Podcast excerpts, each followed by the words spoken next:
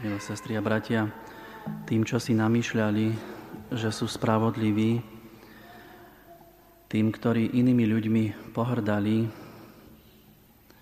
tak Ježiš povedal toto dnešné podobenstvo o modlitbe mýtnika a farizeja. Imitácia svetosti je taká veľká pasca, lebo človek môže prehliadnúť potrebu vlastného obrátenia. Bude vyzerať na vonok ideálne, ale v skutočnosti to bude ideálne oklamanie seba samého.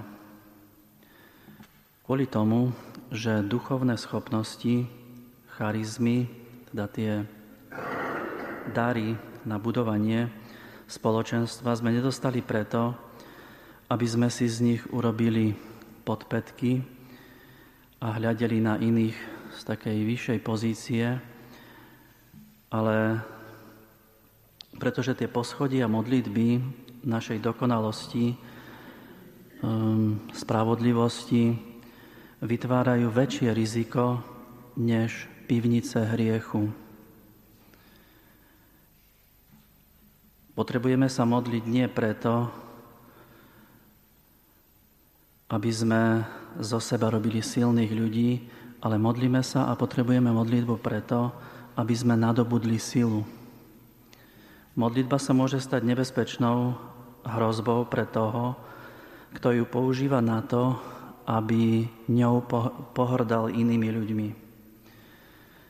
Nikto nemá byť objektom porovnávania, pretože porovnávanie v duchovnom živote, v modlitbe je najväčší jed ktorý ničí dokonalosť. Každý človek je neporovnateľný. Ďalej farizej povedal, hovoril, ďakujem ti, že nie som. Vymenovával, čím všetkým nie je. Nie je taký ako títo a títo. Je pravda, že farizej nie je taký a taký, ale čím v skutočnosti je lebo dôležité je spoznať tú svoju identitu, svoju totožnosť. To nie som, stojí výrazne v opozícii k Bohu, ktorý o sebe Mojžišovi povedal, ja som. Každý z nás má takisto byť ten, ktorý je tým znamením Boha na tejto zemi. Duchovnú totožnosť neobjavíme ukazovaním na chyby iných, ale duchovnú totožnosť nadobudneme, ak začneme hľadať vlastné chyby. Farizej v modlitbe nenašiel svoj hriech kvôli tomu, že sa bil do prs iných. Prílišná analýza seba samého sa môže zmeniť na také egoistické, narcistické zameranie sa na seba. Farizej nie je sústredený na Bohu, ale na sebe.